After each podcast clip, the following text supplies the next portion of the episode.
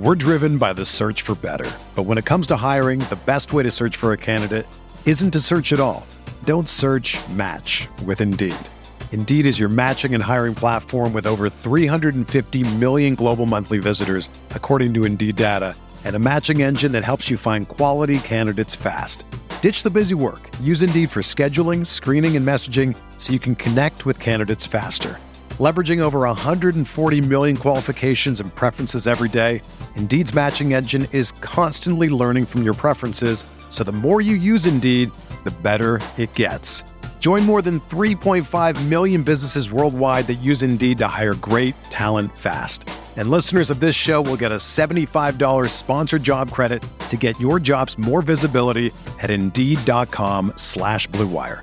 Just go to Indeed.com slash BlueWire right now and support our show by saying that you heard about Indeed on this podcast. That's Indeed.com slash BlueWire. Terms and conditions apply. Need to hire? You need Indeed. This podcast episode is brought to you by Coors Light. These days, everything is go, go, go. It's nonstop hustle all the time. Work, friends, family expect you to be on 24 7. Well, sometimes you just need to reach for a Coors Light because it's made to chill. Coors Light is cold lagered, cold filtered, and cold packaged. It's as crisp and refreshing as the Colorado Rockies. It is literally made to chill. Coors Light is the one I choose when I need to unwind. So when you want to hit reset, reach for the beer that's made to chill. Get Coors Light in the new look delivered straight to your door with Drizzly or Instacart. Celebrate responsibly. Coors Brewing Company, Golden, Colorado.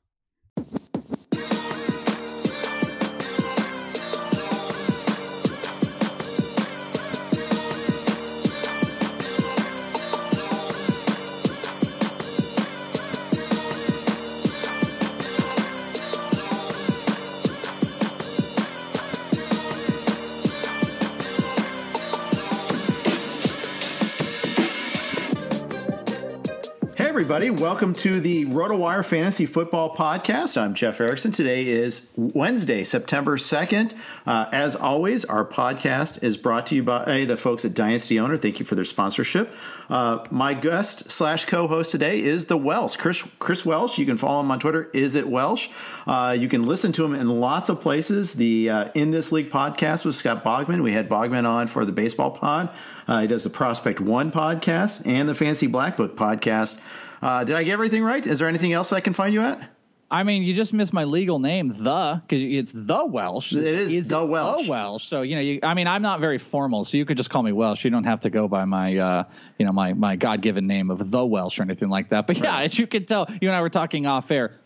Little overextended, kind of got a lot of things. It's almost hard sometimes to keep track of with a radio show and Prospect One and all the in this league stuff. A lot of podcasts, but you know, Jeff, you and I, we do it because we love it. We're passionate about fantasy sports, and uh, I like to entertain and talk uh, sports anytime I can. Exactly, and you know, I it's September. It's just insane right now. We got playoffs in two leagues. We've got baseball going on. We're uh, non preseason training camp for the NFL draft season. Uh, I'm, I'm, just every day I've got stuff. I, I did, you know. Two hours a day on XM. I do five podcasts a week. I, am doing a VSiN hit after this. It's it's crazy. It's good. It's it, it is, but it's it's really jarring. Like I, I've I haven't fully comprehended this too because like you know this time of year what, what usually because I you know I do a base, ba- baseball, football, basketball like you got a radio show. We also I do the prospect show, and this time of year is odd because baseball has tapered down. I'm preparing for the fall league with the prospect side. I'm heavy football, and then basketball is looming,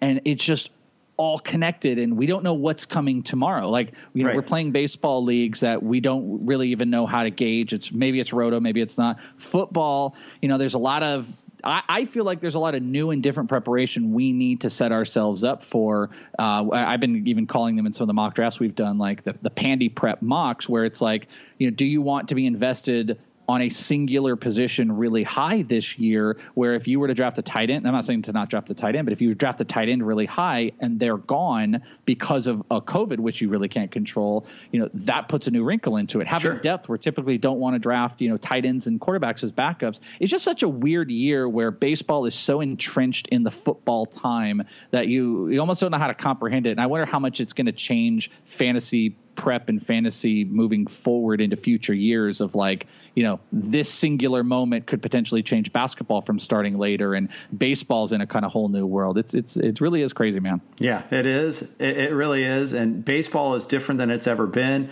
Uh, hell, I'm watching Rockies uh, and uh, Giants in the background. People were bidding like crazy on Tyler Rogers this week, and he comes in the seventh inning of a game because Gabe Kapler is the manager, and it's a beautiful thing. We have no idea what to expect at any time, but uh, I'm noticing one thing.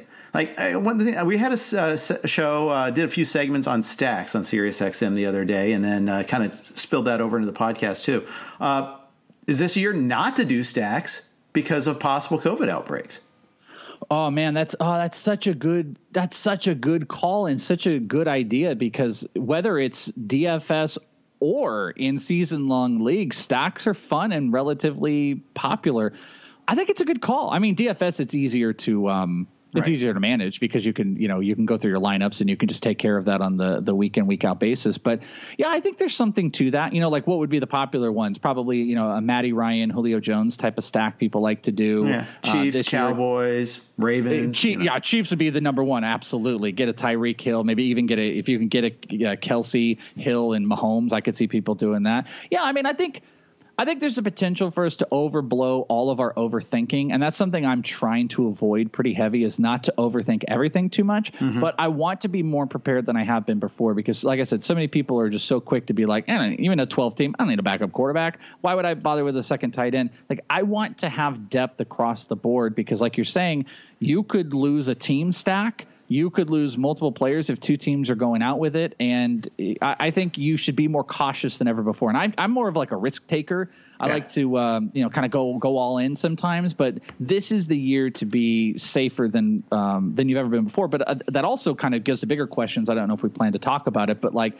even looking at rookies, you know, Clyde Edwards-Helaire is the talk of everything right now and how we're drafting him. And drafting rookies has a I don't know, has a connotation to me for this season of more risk than ever before. You know, they're not getting time to practice. Right. How much the, the reps are in question. If they can't pass block or there's any question in pass block, they're going to lose it. It's just there's more volatility at the rookie position where I feel like I want to avoid it more than I ever have before. But then, you know, Helaire is just so exciting. And uh, I don't know. I think there's a big question surrounding around him with the dynamic of what's going on in the in the world. Not only, yeah, not only that, but the reporting on all this is so scarce. Uh, you know, it, it's they're they're being restricted on who's like practicing with which units. Uh, you you you're kind of relying on the team to you know spoon feed you the information in a lot of cases, especially starting this week.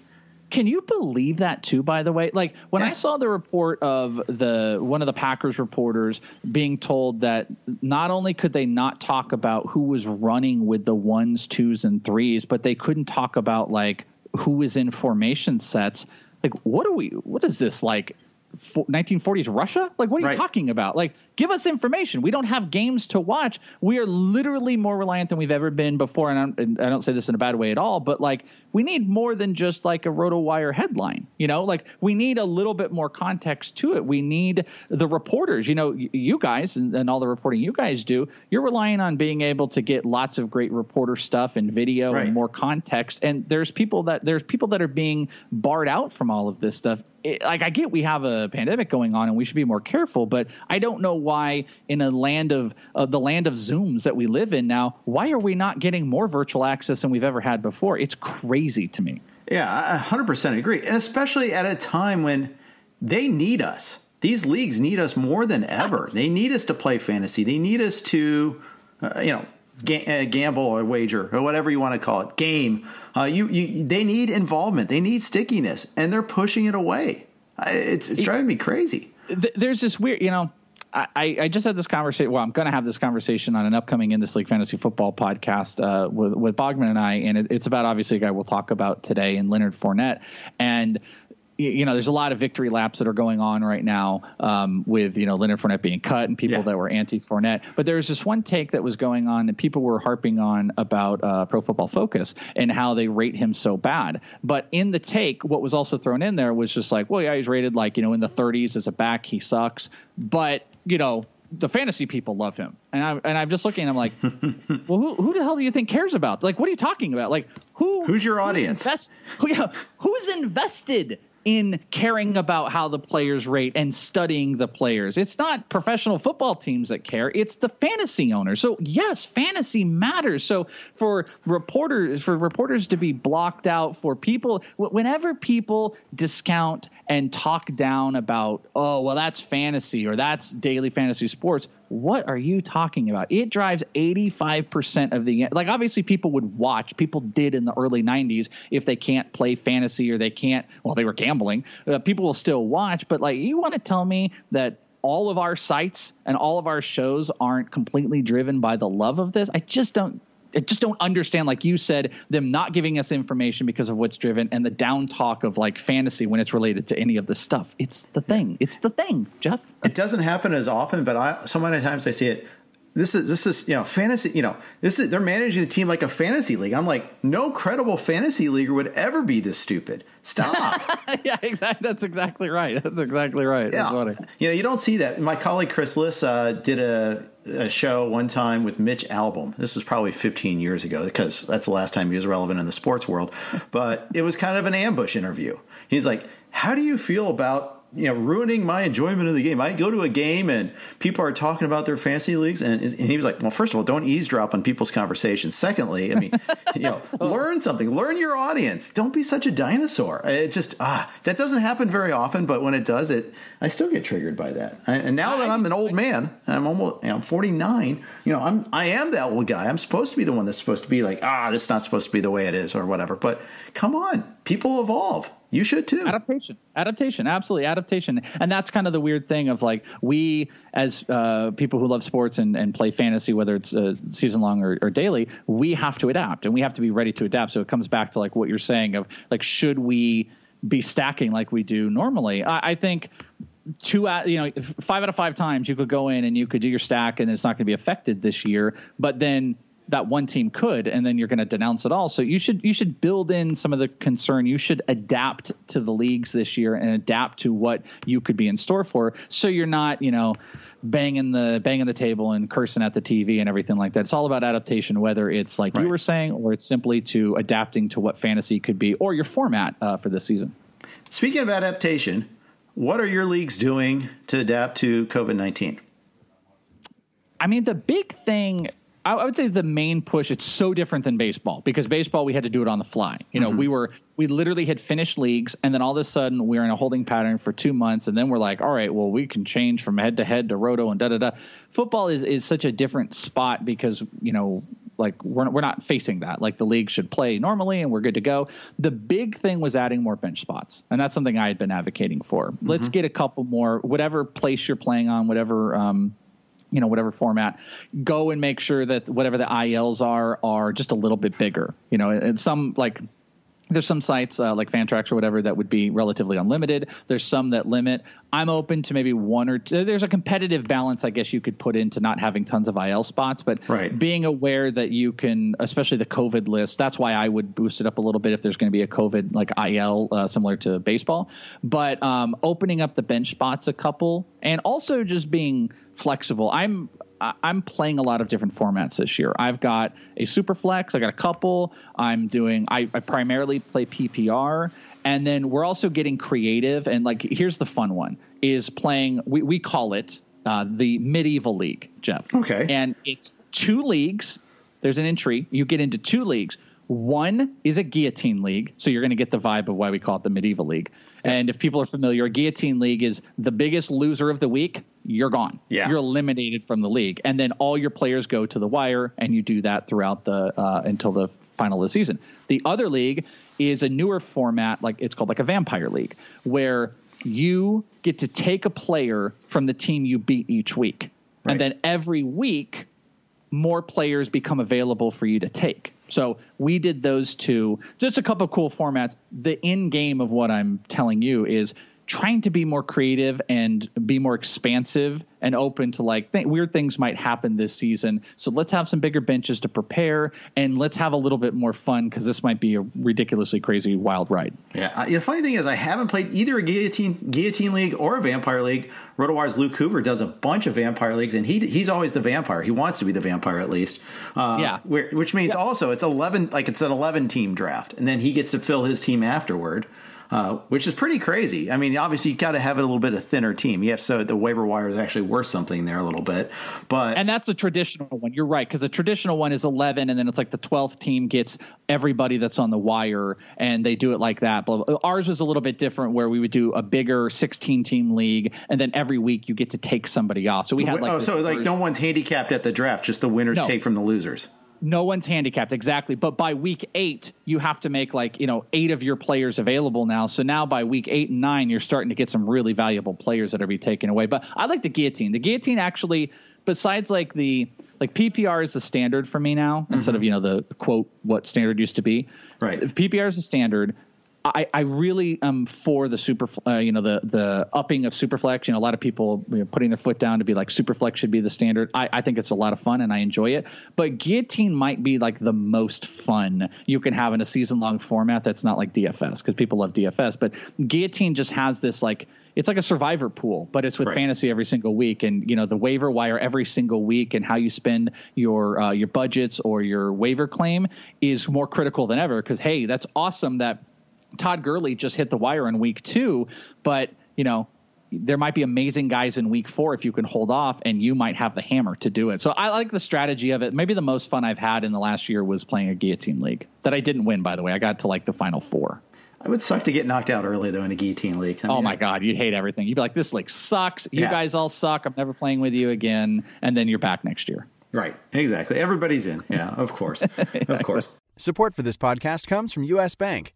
When you're looking for a credit card, get one that wins awards. The U.S. Bank Visa Platinum Card is NerdWallet's 2021 Best of Awards winner for Best 0% Intro APR and Balance Transfer Credit Card.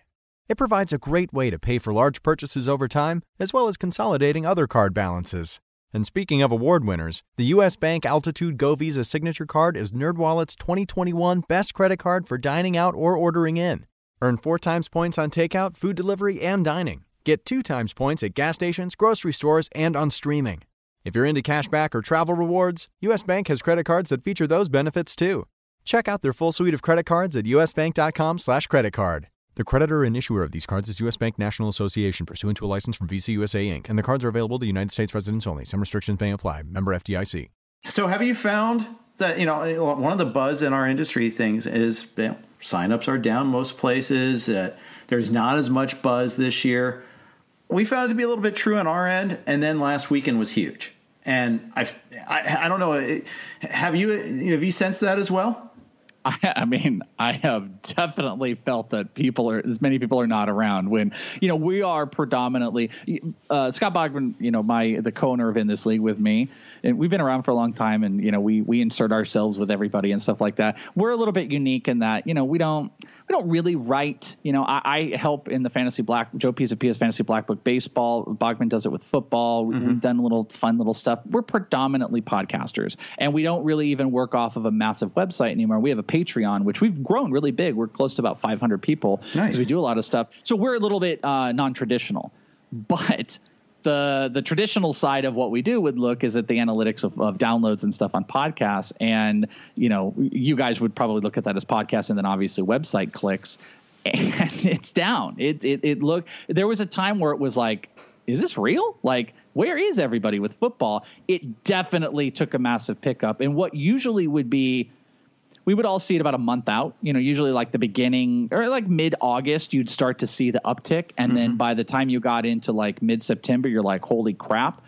It, that hasn't happened until like within this last week. Right. So we're about two weeks behind, but the before was people were really down. I think people were I don't know if it's political. I don't really care if it's political. I definitely think it's in investment in people's time and, and people stressed out. And um, preseason to me is playing a massive role in people's people. I don't know people understand football's like a week away. Like football will start in a week, and I don't think a lot of people can um, can handle the timeline because there's no there's no preseason games whatsoever. So I think that is screwed up stuff, and there's definitely a, a huge downtick all around. But I'm hopeful it balances out within this next week. It's just so much later than it's ever been before. It is. It really is, and uh, you know we don't have. I think that the lack of preseason, the lack of Hall of Fame game contributed to that a little bit. Uh, you know, these are little reminders. Oh yeah, I need to schedule my league.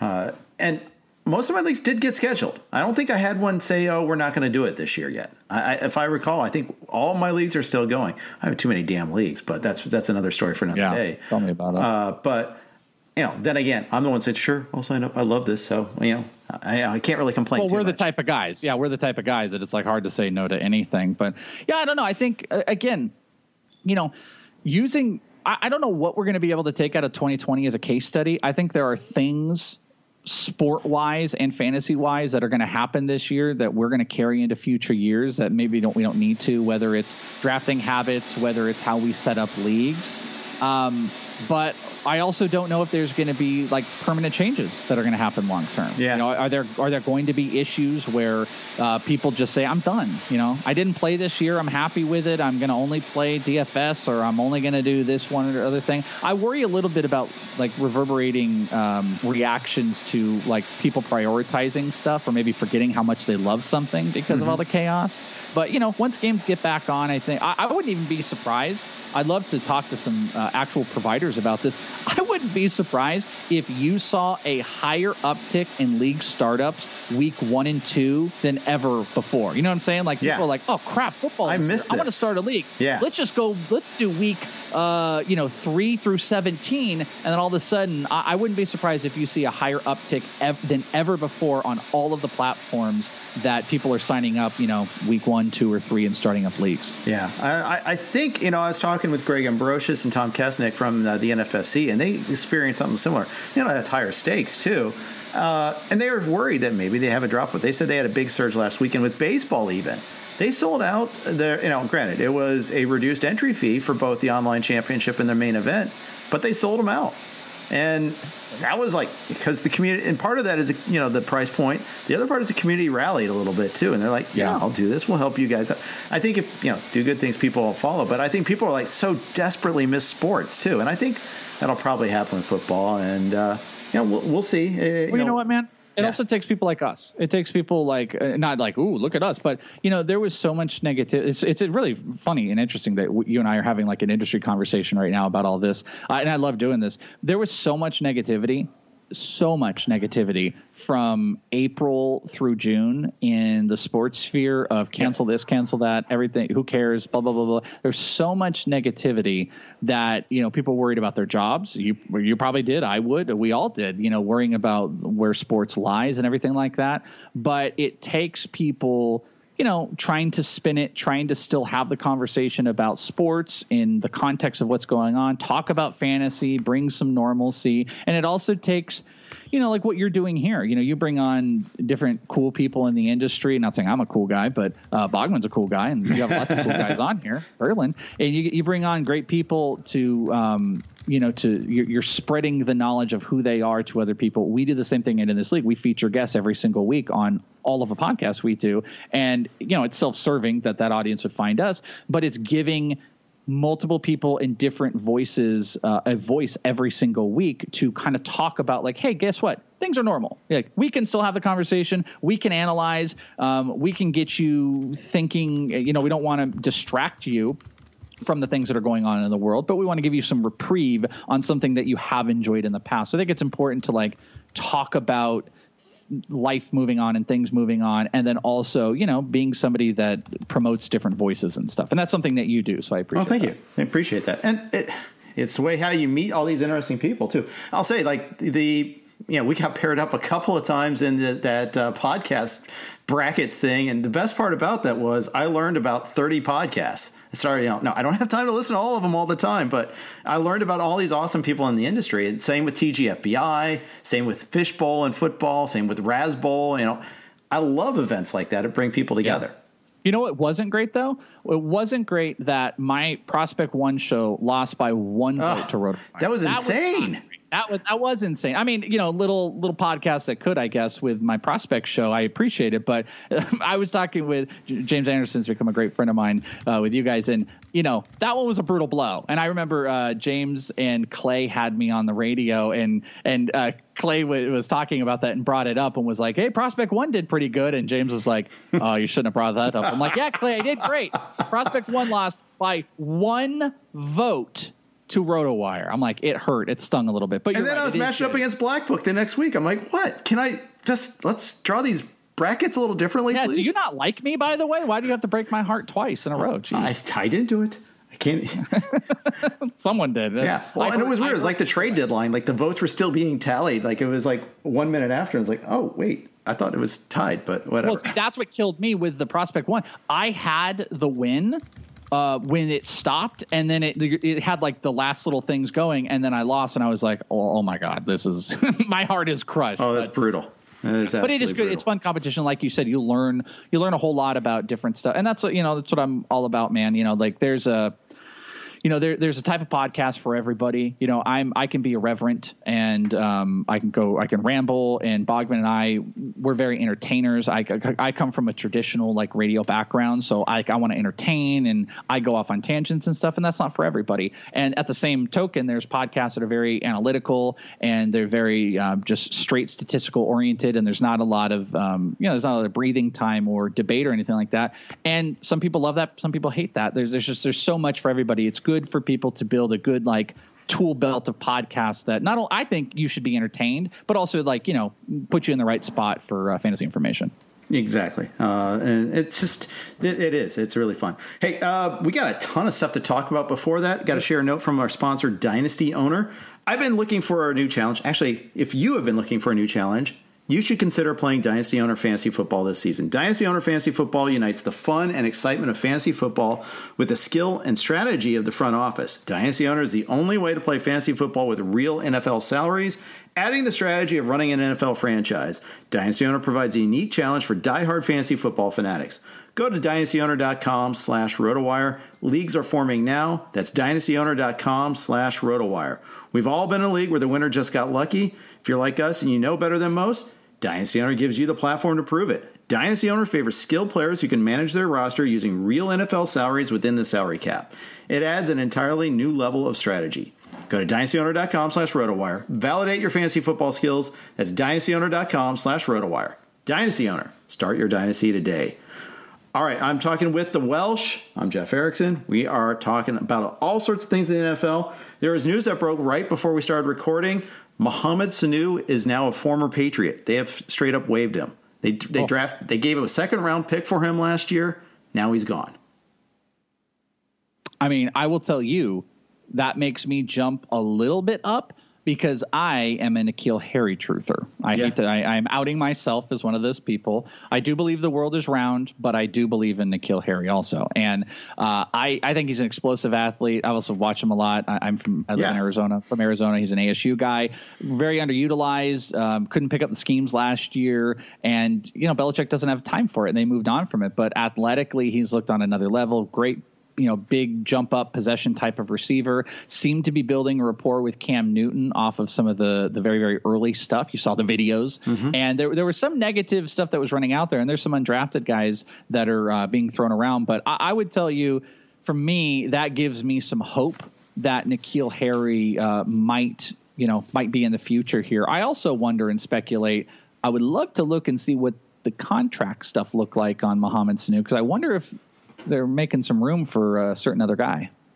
Yeah, uh, which was a big topic in your last podcast, uh, on the Black Book podcast, that is, uh, that I listened to just uh, a little bit ago. Uh, he just got released. Leonard Fournette, we're talking about, of course. Uh, and there was a rumor that they were kicking the tires with that. Uh, they were interested in Fournette. And why wouldn't they be? They only have five other running backs, so let's add a sixth. That, I mean, that's the destination. I think. If people remember early in the offseason, one of the things that put eh, one of probably a checklist of things that put Leonard Fournette more in the doghouse was Leonard Fournette publicly stated how the Jaguars should bring in Cam Newton. This was early Yeah. in the offseason, and they had Gardner Minshew. And, you know, there was kind of a like, hey, shut up, dude. Like, what are you talking about? And that went away. And I think it was one of probably a handful of just uh, personal quirks or whatever that was going on that the Jaguars decided to move on. I mean, uh, there has to be more to it. You know, I, I'm, I was a little critical, and I'm a little critical on the upcoming football ITL show we do about all of the insanity, the the um, the the victory laps, the grave dancing that people are doing on Leonard Fournette being cut like everyone's saying, oh, the guy's a loser and he's this, and that, and other thing. It's like, well, no, he's not. The guy's been like an RB one for three straight years, and he had an incredible return last year. But there also has to be something more for a guy who is finishing up at like four and a half million dollars on a non-winning team to just cut him and not. And why would the league not pay for pay for it across the board? So it just doesn't make sense. So coming back to um, the move is when we're speculating about teams. I think there's a couple teams that you could obviously look at. I had maybe thrown out the Bears. They've already said no. I believe, believe uh, there was a report on uh, Bleacher Report that just put out that the Bucs are serious suitors. That makes all the sense in the world. Just you know, mm-hmm. with a, a win now. But to me, uh, and I said you probably referring to on the Black Book is that the Patriots are the number one, even though they've got uh, a stable of running backs. Cam and Leonard want to play with each other. They're friends, and if Fournette is out there to try to be a team player, be in a scheme, get a contract, if the Patriots are worried about Sony Michel at all, Fournette would make a ton of sense and it would make Cam happy and, and he could fit. But I, I, don't think it's good for fantasy owners. It sucks. The highest share of any player I have this year is Damien Harris because he's been working with the ones. I yeah, have we, I have some serious Damien Harris shares that I got all so super cheap too. Me. Me too. It's the worst. Like that's the episode that Scott and I do is we're talking about our shares, and I come to find out Damien Harris is my number one highest shares because he's so cheap and he's working with the ones. Even when and the big key was when Sony Michel came back in the camp, he, they were splitting uh, first team reps. And that's a really, really important note when you're trying to decipher through like what beat writers and coaches and stuff are saying. Everyone's like, oh, this guy's going to get 40%. Everyone's speculating here and here. But you know, it's not a speculation is the reps that players are actually getting. So that was right. what was so important. So that's going to, that's going to be a bummer. But uh, that was the team I had suggested I thought Fournette would go to. But, you know, there could be a surprise. It could be the Bucs, could be the Chiefs. It, it, Fournette has a chance to really, really ruin some uh, fantasy hopes as far as right. like, him not being in a spot where he's good enough to return value and also hurting a guy that uh, you know reps would be taken away from. Yeah, I would say New England, and I think you guys also said Washington. That makes complete sense too. Yeah. Uh, yeah, and that that would be like a volume play for him. Like you're not there to win, but you have an opportunity to be the guy all year, so you can play for that contract next year. Yeah, yeah, right. I forgot about Washington. Yeah, well, they, they even and you know Fournette even said he goes, and I, we'll see if they hold him to that. But like, it's not about the money; it's about fit it's about scheme. It's about you know you know fitting you know feeling the love basically. And yeah. Well, you know, besides he signs with Washington, I think that'll be your answer. It's like, oh, yeah. it's not about. Okay, I got it. Yeah. I mean, maybe it won't be about money, but it'll be about opportunity. Where I think the, you know, what's interesting is the Bucs would be the one in between both of them. If the Buc, if the, you know, these reports, everything, blah. If they really held true to having interest, the Bucs would be the game changer. Where it's like Ronald Jones could complement him, mm-hmm. but he mm-hmm. could get more opportunity than he would in New England, and he would be on a potential championship type team. You're with star players, you know, more guys in the SEC. You know, Mike Evans, you got Chris Godwin there, Tom Brady's leading the way. That would be that would be, I think, make both sides of you want your opportunity to build your contract and you want to win. That one makes the most sense. I just don't know if they have enough interest, and that, and I think New England is the one with Cam Newton. Um, is, is why they would swoop in for him. That would sink my Rojo shares, though. Ugh. Oh, absolutely, yeah. And all the spec, you know, people speculated on Ke'Shawn Vaughn, and it, and you know, it's actually funny. Something we've been debating. I'd be curious how you think about this, Jeff let's say you're going into a draft. I don't know, maybe someone's got a draft on Thursday night and, you know, this hasn't been done, or maybe he doesn't sign even into late this weekend. If you went into this weekend without a jo- without a destination for Leonard Fournette, would you go Ronald Jones or would you go Leonard Fournette in your draft? Or even just right now, who would you take? Mm, that's Fournette right about the same ballpark, isn't it? Uh, it is. You know, I, I it's funny. I think Rojo went for a little bit more in the auctions I did. I did an auction on Tuesday night, or uh, you know, we could call it a what, what, what's it called? Salary cap live draft now. It's called by ESPN, Yahoo, and the NFL. Uh, I don't like that. I, yeah, I, I, tend to think auctions benign when it comes to fantasy, but there was that thing that caused a flurry like a couple of years ago when ESPN did their 24 hour thing and they had an they they televised an auction and that didn't go over well. So just oh, t- I know exactly what you're talking about. Yeah, yeah. yeah. But so I, I, get how optics can affect these things, but so it goes. Uh, anyways, that I love playing auctions. I, that's one of my favorite things to do. In football, it's underrated. Uh, I, I, I really enjoy doing it. I did a super flex auction with two additional flex spots and just deep, Love. It might be the most like pure. It might be the most pure and stuff, but I'm one of those guys where I just don't have the time, and I hate that. It's such a lame excuse, and I'm so lame as a you know a dad of two who you know I have a I have a full time job in radio and I have a full time fantasy job that you know when I come to be like oh man do I, and it, you know if I played like two or three leagues that might be different, but it's like right. guys I played like 15 leagues to to knock out like four hours. I oh, just, we did this in 210. So we did this in 210. It was an online auction. So for whatever I do like slow auctions. I like yeah. that. Yeah. So uh, how old are your little ones? I've got a four year old and a just turned eight year old. Okay. And he's a he's a boy and he's a piano prodigy. Nice. That's, uh, that is my big uh, my big accomplishment of not me of my son. my, that's very my cool. son is a piano prodigy, so that's my win. I've got a near 16 year old uh, and a 13 year old, two girls. Oh my god! Yeah, and you're still standing? Yeah, it, every year gets better. I'm telling you. Well, really? Yeah, the teenage years are fun news. because they can do more things. Really, you're breaking news. That is the breaking news headline of this episode. Breaking news: Jeff Erickson said teenagers are fun because I swear to God, no one has ever said that. Before, I'll Jeff. tell you. I mean, yeah, they're you know, different ages, different problems, but you can do more things. Your conversations are better. I mean, yeah, there's there's little things here and there, but I don't know. Uh, my kids, my girls are great. Uh, I, I, I think it's it's. We did a long road trip in June, got away from the world and away from all the bickering in baseball at the right time, and they were troopers with that. So yeah, uh, it'll be interesting. Like I have more. My my children are very. um They're like. uh I don't know, grow, they're like beyond their age or whatever. And I, I have a very adolescent nature to myself. Like if you mm-hmm. come into my office right now, we don't have cameras on or anything, but like, like my son is like, he's, you know, piano, he takes school very serious. He does acting and stuff like this. And then he would walk into my office, like, you know, professional dad. And I've got like, graphic comic book novels. I've got autographed baseball cards. I've got a whole wall of autographed baseballs. I've got you know big computers. So you could do gaming stuff, and I, I and I've got like you know a Spider-Man comic book picture behind me and some autographed comedy posters and stuff. And he would walk in and he'd be like, "Wow, this is quite a room." And I'd be like, "I know, I'm the kid here, and I look like the child here, and, Yeah. and he's the adult." So well, don't ever change, man. That's you know, that, that's the Yeah. whole thing. You know, because you can. That's why you get to do that. So that's nice. Yeah, yeah. Uh, but you know, coming back because we moved away from it, I just want to say, right now I'm taking Ronald Jones over Fournette. Like that, that is a no brainer to me at this moment because I think every destination is questionable, and I like Washington and Tampa Bay has the most upside. But like, if he went to Washington, I would take him over Ronald Jones. If I'm just trying to think of any other If he goes to. Tampa, I'm taking him over Jones for sure. Uh, just because Well, I think he's yeah, the Jones- guy who gets more of the work.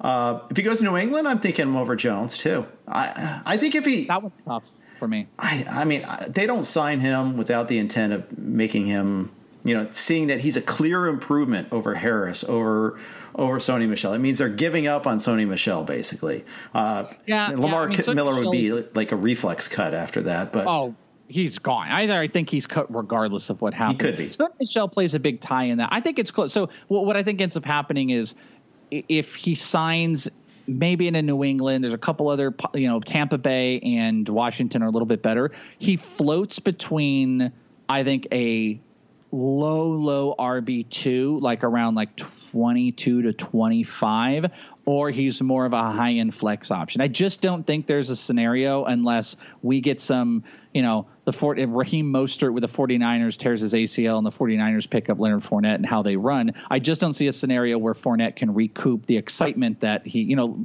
we've laughed on multiple shows because Bogman is you know, I'm a N'Keal Harry truther. He is the biggest Leonard Fournette truther, and he's very, very defensive. well, he's the college guy. Of course, he saw those yeah. LSU days, and it's hard to unburn those from your memory. Well, Uh, also, but, but Fournette did last year. I mean, that that's Yeah. that whole big thing where you talk about you know how much he how good he wasn't, and then you look at stats and it's like, all right, well, you know, well, what are we doing here? Are we doing the coach stats are for losers thing, or are we playing? Are we talking fantasy? Like, how can we mold these together? Bottom line, Leonard Fournette was incredibly productive last year. He upped the passing game. He got in his games. Is he the most explosive back on the planet? No. Could he do something in a really great offense that featured him? Yeah, he still could. But there's just so many question marks surrounding him that you know I think he's in that territory of the Ronald Jones Ronald Joneses of the world. Yeah, uh, and I, I think it's like I don't know if you remember the movie The Ref. I, I don't ever get to reference this, but it's like the guy saying the corpse still has the floor.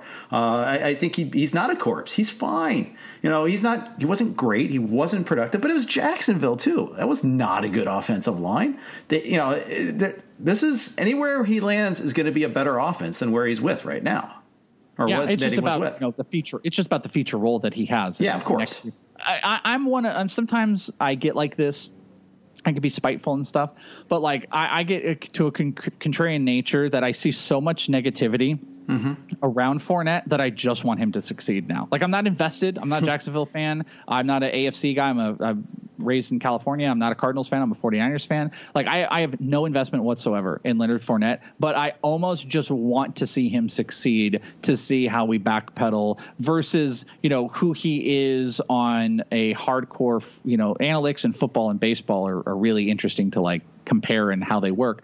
Who he is in an analytical football standpoint to who he is as a fantasy. Like, how do we mold those? That's why I want to see him succeed and see how we talk about him from such a negative standpoint. But you know what? The negative Nancy's on Fournette, they're winners right now because if you sure. drafted him in the top 20, it sucks. And you're maybe almost thinking about next year's baseball season or maybe focusing more on DFS.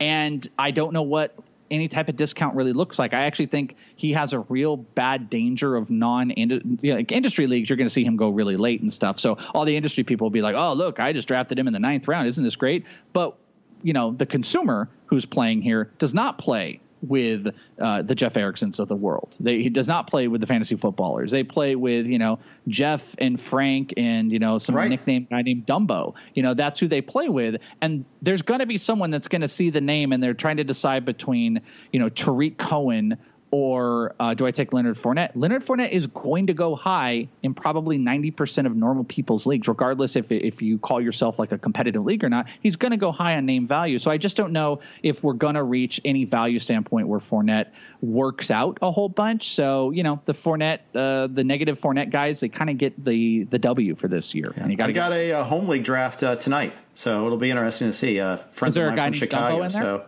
back when I used to live there. Uh, so I'll report back. A half point PPR league. it's a good, pretty good measure. Uh, Any of your friends named Dumbo though? No, but a guy named Bookie, who's not a book, but he is not a uh, he's not a bookie. He's just it's short for bookbinder. But uh, I'm, so there you go. I think that's a W for the Welsh. There, I think that's a W on the nickname game I yes, just played. Yeah, I'll give it to you. I'll, I'll sure, let it happen.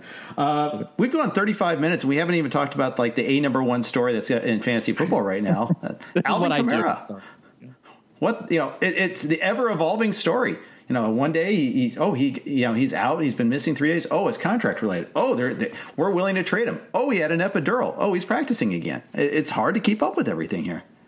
It is, and it's it's frustrating, and I think um, I, I, think it ranges from a, a, couple different places where people start to see all of the little eggshells of problems, and they just go, well, you know, I, I don't I don't think this is worth taking over Derrick Henry. Or you know what? I'm going to go the upside of uh, Edwards-Helaire because Kamara. There's a lot of stuff going.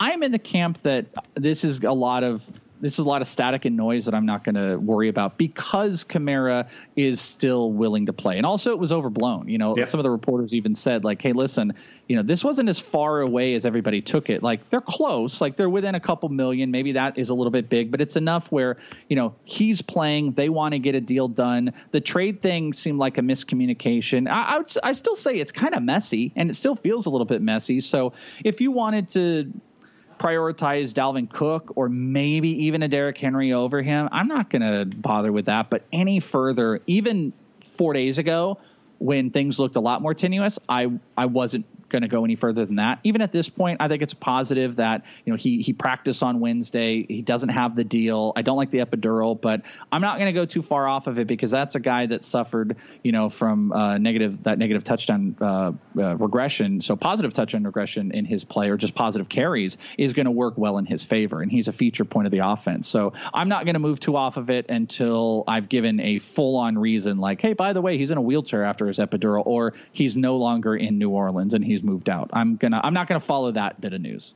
Yeah, uh, I, I'm with you on that. Again, I draft tenth tonight. If I get, I'd be oh. shocked if I get him. Uh, especially, I love that. Yeah, uh, it'd be ideal. I like ten, by the way. I, am I'm, I'm more than happy at Is it a twelve? Yes, it it's a twelve. It's not three third round reversal like the NFFC, but still. I kind of like that too because like there's there's you have the idea if you want to take the upside of an Helaire. I personally, eh, a little dicey with the injuries with Miles Sanders. I'm a big Miles Sanders guy this year, and I think Austin Ekeler is insanely underrated. So, like at 10, you're really going to kind of have a choice of that. Or if you want to do the safety of wideouts, Davante Adams probably sits there. So, yeah, yeah 10 is actually a pretty good spot in a 12 team. Yeah, I'm going to get one back with the with one of my two picks for sure. And then after that, you know, it's uh, you know, we'll see what happens. Uh, but uh, yeah, I, it leaves a lot of options. I don't have that stress of like the fifth or sixth pick. Do I take Thomas and risk not getting it back? I like on the way back. There is that. So uh, that's one of the reasons like that. I, I, I, had like third to last choice, and I still did pretty well with that spot. So I'm pretty happy. Yeah, I that. agree. Yeah, I agree. So. Very good. Uh, one more, uh, got to share another bit of uh, one, one, more news item before we share another uh, promotional note. Joe Mixon, he did get paid.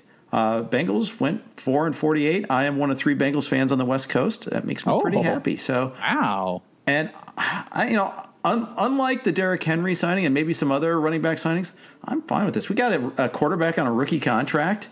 I'm I'm very happy with this. Uh, yeah, I, and I don't know if you knew this too, Jeff. Did you know we found we found out some science um, from this too? Did you know that the cure for migraines is forty eight million dollars? That's all it takes. It's did you see the South Park episode about the cure for AIDS? It's money. Yeah. It's just money. That's exactly it's 100. percent It's just money. That's it. He's all cured. He's all good to go. Like he could have been in a wheelchair and he's just like boom, 48 million dollars. He's good to go. Yeah. I mean, I think I was a little bit. I was actually, ironically, more worried about the Mixon stuff than I was the Kamara stuff. Hmm. but uh, I'm good to go now. You know, because I really thought Mixon could have held out. Yeah, it, it, I think it seems reasonable. What is that? Twelve million dollars a year, and you know, Kamara is talking at trying to get 16, like uh, Christian McCaffrey. So they made a commitment, and I think that's good for Joe Burrow in uh, building consistency. And you know, right. that's a high that's a high accuracy type of guy. So you've got your workhorse running back. You Gio Bernard is kind of underrated, and you got a staple of wide receivers that um, I don't know. You know, from top to bottom, if AJ Green could be healthy, it's hard to be like, you know, does anybody have a better number five receiver and like a Tee Higgins or Auden Tate, however you want to look at it? So right. the Bengals are pretty depthy there. They are, uh, and you know, we'll see if the defense can get off the field. That was the thing that was holding them back a little bit too. Is you know they'd give up these soul crushing drives where they teams would run six seven yards a carry every time. You're like ah. Just get off the field, uh, but yeah. I, I, think they'll be a little bit better in the linebacking core too, and so that should help a little bit too. So we'll this see. also makes a this makes a lot more sense why you invited me, which I really appreciate more than Bogman, as Bogman is a Steelers fan. So oh, everything is dodged a bullet sense. there. Yeah, yeah, you dodged a big bullet. It's all coming together now. Yeah, it is. Indeed, it is. all right. Um, got a little bit more news, but before that, got to share uh, with you a note from FanDraft. Take your league's fantasy football draft to the next level with FanDraft, the online fantasy football draft board. FanDraft makes your draft feel like the actual NFL draft with features such as a streaming ticker, live draft clock, custom logos, team walk-up songs, multiple draft board displays, and more. FanDraft can be used offline for in person drafts by exporting the display, uh, display via projector or onto a large screen TV for the league to enjoy. It can also be used fully online, and any number of your league owners can join the draft remotely. You can perform both traditional and auction style drafts. FanDraft also supports IDPs, rookie only drafts, keepers, and just about any customization to meet your league requirements. You can use you can sign up for a free trial account at fandraft.com. When you're ready to order the Pro account, just make sure to use promo code ROTOPOD15 to save 15% off your purchase. Again, that's fandraft.com and use promo code ROTOPOD15 to save 15%. I'm Jeff Erickson. I'm here with the Welsh. Uh, we are talking all things football. Lots going on here. Uh, I want to talk about. Let's. You're in Arizona. Let's talk Kenyan Drake and DeAndre Hopkins. What do we make of their various uh, ailments here? There's the foot for Drake and the hammy for Hopkins. Well, you know, Drake is the positive one. It was so funny, you know, like a week ago, we were kind of looking and we're like, holy crap, look at all these RB1s with the final two most important draft weekends that are upon us. Look at all these RB1s that are questionable, especially in where drafting habits have turned to running back, running back. Oh, by the way, running back. Yeah. And these great wide receivers are starting to kind of fall further and further. So team construction is weird and it had an opportunity to really change it as like Miles Sanders and Drake and then Kamara and Mixon. There's all these issues. Well, it's all kind of just like poof. It's just going like Kamara look he's going to report and he's good and Mixon's got a contract and all of a sudden Drake looks like he's going to be good to go. We're getting positive outlooks for uh, for his take and the team is really really really invested in him. I mean, and you know, I, I know it's been kind of done at nausea, but you know, when you go back and you look at what he was able to do last season, he was the third from I always like to look from when you look at like the second half of last year. I don't like to add week 17 because I feel like that muddies it and right. you know, you really shouldn't play till week 17. So if you look from week 9 to 16, Kenyan Drake scored the fourth most points in PPR at running back but averaged the third most points. It was like 20 points a game. He was a, I mean, the feature with the Cardinals was immense, and that offense yeah. looks like it is going to pick up even more. Chase Edmonds is fine. You know, Benjamin has actually looked pretty good ASU product that they yep. have there, but Kenyan Drake is going to be the feature, and they are going to drive him into the ground for better or for worse. So I'm very comfortable with Kenyan Drake and DeAndre Hopkins. I think it's a lot of precautionary stuff, and I think he is going to thrive there. I'm still shocked at how down people are getting. I mean, you're seeing Hopkins sometimes fall to like the fifth or sixth wide receiver, and Kyler Murray is going to sling the ball. I, I, think he's actually in a better spot with Kyler Murray right now, outside of the long term connection that Deshaun Watson and him had, he's going to be a feature. And, you know, Larry Fitzgerald is this good safety blanket. They've got multiple guys in Andy Isabella and Christian Kirk that can spread the field. That's going to be really difficult for teams to put heavy coverage on to DeAndre Hopkins. And he's still got it. And I, I think he's going to thrive there. So I, I, am not a Cardinals fan at all. I actually hate the Cardinals. Really? But I, I, yeah, I mean, this is a 49er fan. I can't like any of these uh, NFC West teams. So, so I was born in Indy before the Colts got there. So and I was a Bengals fan. So even when they it sounds similar when they came, I stayed with my team. Now you're you're younger than me, so you were they were probably already there when you were a kid. Oh yeah, yeah. Like when I moved to Arizona, well, because the Cardinals were new though. The Cardinals, you know, they weren't always out here in Arizona. I think right. I want to say I don't remember. They came in like the early '90s or '80s or whatever. Maybe it was '79. Yeah. And uh, but I grew up in the Bay Area. Oh, okay. Uh, and lived there till I was like 13. So I grew up as a 49ers fan, going to Candlestick and all that. But um, you know, coming and pl- like living in a place that is in the in the same division as your team and is a rival makes it so much worse. I mean, imagine you living in Pittsburgh right now. Yeah, like you're not gonna. You, you, there's not a point where you're gonna be like, oh, I'm kind of like going for the Steelers. No, you you would right. hate them more. So that's what happened with me. But I am maybe for better or for worse, kind of Pollyanna about both Hopkins and Drake because I think they're good talents and Drake fits the scheme of what Arizona wants to do, and I think he's going to work well with Kyler Murray. And then the same thing goes for the receiving core uh, behind Murray and Kingsbury's going to sling it. I mean, there's just no two ifs and buts about it. And if there is one negative about the division, it's the secondaries in the division. I mean, the primary strength of the 49ers is on the front. Uh, same thing would be said about the Rams, though, you know, um, you know bringing in Jalen Ramsey changes it up. And, you know, Seattle's a little wishy washy. I just think the primary strengths are on the, the core inside of the defenses, and the secondaries are a little bit more open with the cornerback play. So I, I think Hopkins is in a great spot, and I, I, would be drafting both of them. All right, very good. Uh, Jets, tons of injuries, tons of negative news about Lev Bell. Uh, yeah, I just I, I, he was kind of I, I, was kind of staying off Bell. I know Bogman was I think it was Bogman that was making the case for him, uh, oh God, saying yeah. he's just a workouts guy. But I just think he's more like a plow horse now. I mean, I, I'm I'm not into it, Jeff. I just like we. Uh, I don't know if you have like a whoever your really good friend is, or if you have a best friend in the industry that you ever have done drafts with. Bogman is obviously he's my best friend. We've known each other since uh, middle school, mm-hmm. and we've you know lived out here forever. And but we don't draft a lot of teams together. And we drafted in our buddy uh, Jake Seeley's the, the flex leagues. Yes. Uh, Jake had us in, and we shared a team and we we were on the open live stream uh, that he had going on, and we were the only one that was sharing a team on the stream. And le- actually, Fournette was uh, he pulled the trump card on us, and that is unfortunate for him that he pulled his card to get to pick Fournette. And then we got to Lev Bell, and I was just like, I just I don't want to do it. And he did it again, and we have Lev Bell. There's a lot of things that work in his favor if the talent that Lev Bell is. It just ain't it, man. Not in New York. I mean, yeah. they bring in Frank Gore who that guy just lives forever. And if you go and look at the carries, you know, Frank Gore is a guy that's probably going to put on 120 to maybe 150 carries. And all of the backups in New York last year did not even come close to that. So you can, in right. theory, be taking away 50 carries just right off the bat with Frank Gore. Then you go to try to acquire. K- you telling me that Kalen Ballage costs a seven, but Leonard Fournette is nothing? Because of money, get out of here. Uh, Kalen Ballage is bad. He yeah. is not good. So all of those things are bad warning signs. Plus, already the early disagreements with Gase being like, "Oh, it's a hamstring injury. He's out of practice," and Lev Bell's like, "I'm fine," and he's complaining about uh, where he's going to be in the offense, and them talking about him as a receiver. I don't know, man. You know, he could he could uh, make up for the lack in carries by playing more in the slot and being a little bit more receiver and picking up catches. But it, I just think he's going to come out of the red zone a little bit more, and I, I, think he's tough to trust. The only weird thing, and I don't know how you feel about this, Jeff, but like Bell is also in a spot where he's not that co- he's not that costly. So like how much further do you if you don't like him, how much further do you move him down that really makes sense? Uh, that's where I struggle with. Like right. guy, some of those guys, like David Montgomery, who would have drafted. Well, he's hurt. Like, yep. who? How far do you move Bell down? Because I think he's got a limit of where he should go. I, I think he's not as exciting as like Bogman makes him out to be. But still, like, are you going to draft? I don't know James White over Lev Bell this year? no, I don't think uh, so. There's a line. That's right.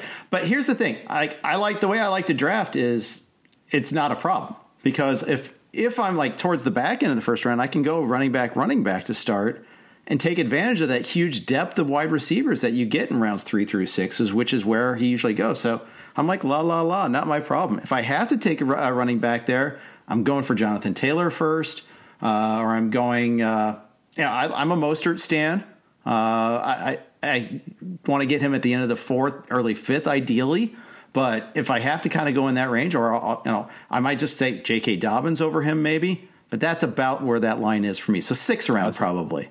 That, that's interesting. I mean, I completely agree with you. I am like firm running back, running back to start. But like another guy, I, I like. I still like Mark Ingram, and I think the J.K. Dobbins, Mark Ingram arguments are really odd. Where yeah. you know, everyone's like, "Well, Ingram's gonna, you know, he's gonna suck now because Dobbins is gonna get more in the offense." This is one of the the the, the highest run teams in the NFL. What are you talking about? Like Mark Ingram was so again. This is it's it's not the same Leonard Fournette thing, but Mark Ingram was so successful as their their their lead running back last year. They also don't have an insane plethora of wide receiver options. Right. Maybe Lamar passes a little bit more, but if you're telling me, you know, you've got Andrews and Marquise Brown in the pass game, you don't think that do- two running backs can be successful in a Lamar Jackson offense? I think you're crazy. So what people do is they say, well, Dobbins is going to be good, and then that's the downside to Ingram. Again, Ingram costs less than Lev Bell. I would rather have Mark Ingram right now. I think than yeah, Lev I'd Bell. agree. I, and yeah. I would agree with that. I, would rather have both of them over Bell.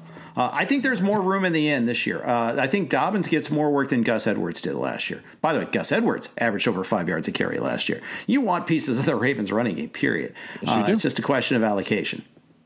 I agree. I completely completely agree with that. So yeah, I'm uh, I'm unfortunately I, I think people could overplay the Lev Bell card and think he's just going to be nothing, and then all of a sudden, you know, they just run him in again, 248 carries and 60 whatever catches or something like that. But I think this is the year where all the signs are pointing to this big risk that's not worth it, and I'd, I'd rather have an Ingram over him and a Jonathan Taylor for sure. Indeed. Uh, I uh, got one more camp hype uh, topic to bring up, but before that, real quick, uh, note from Underdog: Say hello to your new favorite place to play fantasy football for real money.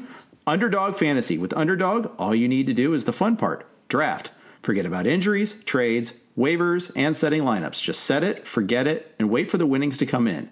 This year they have a $1 million tournament. That's right, just draft the best team, and you have a shot at 1 million in prizes. Sign up for Underdog today and enter the Best Ball Mania for a chance at 1 million in prizes by going to UnderdogFantasy.com or searching for Underdog Fantasy in your app store. Be sure to enter the code ROTOWIRE after you make your first deposit. I am ta- I'm Jeff Erickson. I'm talking with the Welsh. I want to talk a little training camp hype before we get out of here. There's been very little positive hype coming out of Bears camp, but today there was a lot of buzz on Anthony Miller, and I know he's a favorite of some people. What say you? Yeah, I'm not as big of a. I think I'm. I don't know. I've got some like blinder to the Bears. Like, I, I don't think I should. We shouldn't discount Allen Robinson because he's a very talented player, but ultimately, when I look at the quarterback situation, I look at the the scheme coaching decisions that have been made. I really have a hard time buying heavily in. And, you know, there's not an insane amount of competition to warrant Anthony Miller not being hyped up. But he also really hasn't taken advantage through two years. You know, catch percentage is all right, around 60%. He was targeted 85 times last year in the offense, but I worry about um, continued change in the quarterback play. You know, if it, typically, sometimes you see this with non featured wide receivers where, you know, one quarterback has a really good connection. Like the safety blanket in that offense is Allen Robinson. Also, don't forget Tarik Cohen, who's going to probably be a 80 to 90 catch guy this year and can play more out of the slot. So I wouldn't be shocked, and I really think you should count that Tarik Cohen is probably more valuable in the pass game than even a guy like him. But if if Anthony if Anthony Miller is tied to Mitch Trubisky and Trubisky struggles and you get Nick Foles in there and it's just becoming deep play, I don't know. Um, I, I, think I, I, understand the plays and I understand why people want to go that route. I ha- we haven't seen a whole lot of success early. He's still young; it's only his third year, but he is not an investment. I don't think I I have done eight leagues so far, and I got a couple more ahead of me. I don't have a single share of Anthony Miller right now. I got him a couple times later, uh, but uh, later in the draft, early in draft season. I think he's gone pricier as draft seasons progressed, so I, I haven't got him as often. Uh, and maybe I've found other people that I've, I'd rather have too. Like, I think that's the key right there. It's like yeah. I find other spots that I would rather be than being like, like than hitching my horse to Anthony Miller. Though, like I said, the, the positive with him is the competition around him. I, I mean, I, I kind of think Riley Ridley could be in for a little bit of a boost this year, but you know, like is Ted Ginn going to take away from him? Are, right. are we really going to see some heavy two tight end sets with Jimmy Graham and Cole Kmet? I don't know. I just I, I'm more worried about the stunt in the offense that is the Bears. But David Montgomery being out there gives an opportunity to pass. So you know what? You know, early on, it's probably a pretty solid bet if you can get a cheaper share of Anthony Miller. That's right. Uh, I think that's uh, solid advice. Hey, so I know you, you're doing a lot of stuff. You mentioned that you've got your Patreon. You, you know, you do a lot of podcasts. You wrote, uh, you wrote for the baseball version of the Black Book, uh, and Bogman did for the football version. Anything else that you'd like to promote? Um, I mean, you know, you can check us out uh, at inthisleague.com. That will just take you directly to the Patreon. That's kind of the big, uh, the big one we do. You know, we do like comedy shows, we do live streams. Um, that's kind of the big life force. You know, we're an independent podcast. That, that was the funny thing when the baseball uh, podcast tournament was going on. It was like this independent prospect podcast was up with you know the the really great RotoWire, and I've got a lot of you know friends over there. And you know, Jeff, we've spent time together in uh, the Arizona Fall League for years, playing poker games, and you know, we know each other, and you know, a, a lot of that good stuff is going on. But ultimately, you know, Bogman and I, we are independent. We don't have a you know, we don't have a mothership, so we kind of, you know, go to the beat of our own drum. that's how we approach things. But if people want to check it out, we got lots of cool stuff. We built a really solid Patreon for years. That's the big thing. Other than that, like it's like you said, I got a lot of stuff going on. My Twitter handle is it the Welsh. I'll kind of point you in all the directions. We do goofy parody stuff. We do video things. Uh, we are all over the board. We're just here to entertain and hopefully help. So, other than that, just check out the stuff. Support podcasts, support other podcasts too. Support um, your favorite podcasts. Get them all locked in. Subscribe, and if they got merch or things to do, I highly suggest in a weird time like right now, I'd love for you to support us. But you know, don't be afraid to sign up with RotoWire. It's not expensive, and you know, go get some fantasy shirts or something like that. Just support the fantasy industry because it yep. definitely it definitely could use it. That's right. That's absolutely right. I'm doing one league I want to promote real quick. It's the Pros with Joe's League. Uh, Eric Romoff is putting this together, and uh, he's at Fantasy Nav, and he's doing this where he's setting a series of leagues, and people can bid to play with us, people in the fantasy community. We're all supporting various causes. I'm doing the Brain Aneurysm Foundation. My mom survived uh, cerebral aneurysm, so it's kind of a cause that you know I got to pick a cause for that. Go to go.rallyup.com slash Erickson if you want to bid on that. Um, and hopefully you do. It's, it's a fun league, so check that out as well. I want to thank all of our sponsors today. A lot of good stuff. Uh, the Welsh, thank you so much. I, this was a lot of fun. We could have talked for two hours, but the man. Oh, totally. We yeah, we could have done a lot more damage for sure. But no, Jeff, seriously, thank you for thinking of me. I'm. I say it anytime I ever guest anywhere. I just appreciate whenever I'm a thought in someone's mind, and hopefully people got something out of it, whether it's entertainment or some good knowledge. But uh, thank you for having me on. Anytime. We'll do this again soon. We'll do it for baseball too. Let's do it. All right. Thank you again, uh, Dynasty Owner, for sponsoring us. Uh, coming up, we've got uh, Mario and John McKechnie tomorrow, so make sure to tune in for that as well. Thanks for listening to RotoWire. Everyone is talking about magnesium. It's all you hear about. But why? What do we know about magnesium? Well, magnesium is the number one mineral that 75% of Americans are deficient in. If you are a woman over 35, magnesium will help you rediscover balance, energy, and vitality. Magnesium supports more than 300 enzymatic reactions in your body, including those involved in hormonal balance. From functional medicine doctors to mental well being and female hormone experts, we all know that magnesium is the one mineral to improve all aspects of well being and health. But which one? Magnesium Breakthrough from Bioptimizers, the trusted choice recommended by leading experts with seven best absorbed forms of magnesium to ensure your body receives the support it needs for overall well being. Go to bioptimizers.com slash balance today and use code BALANCE10 for 10% off. Support your journey to wellness at B-I-O-P-T-I-M-I-Z-E-R-S dot com forward slash balance. Magnesium Breakthrough from Bioptimizers, your foundation to optimal health and vitality.